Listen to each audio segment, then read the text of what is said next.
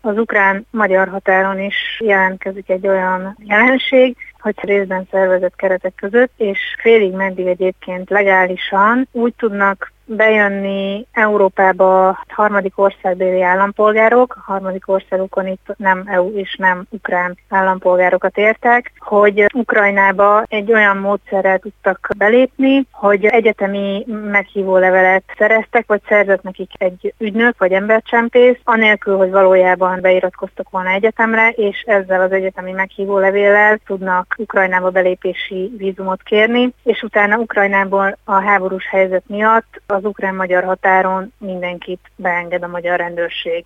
is eddig ez így volt. Értesüléseink szerint január végén ezen a gyakorlaton változtatott az ORFK, egy új utasítást adtak ki. Az ORFK válaszolt a megkeresésünkre, de tulajdonképpen a kérdésre valójában nem válaszoltak.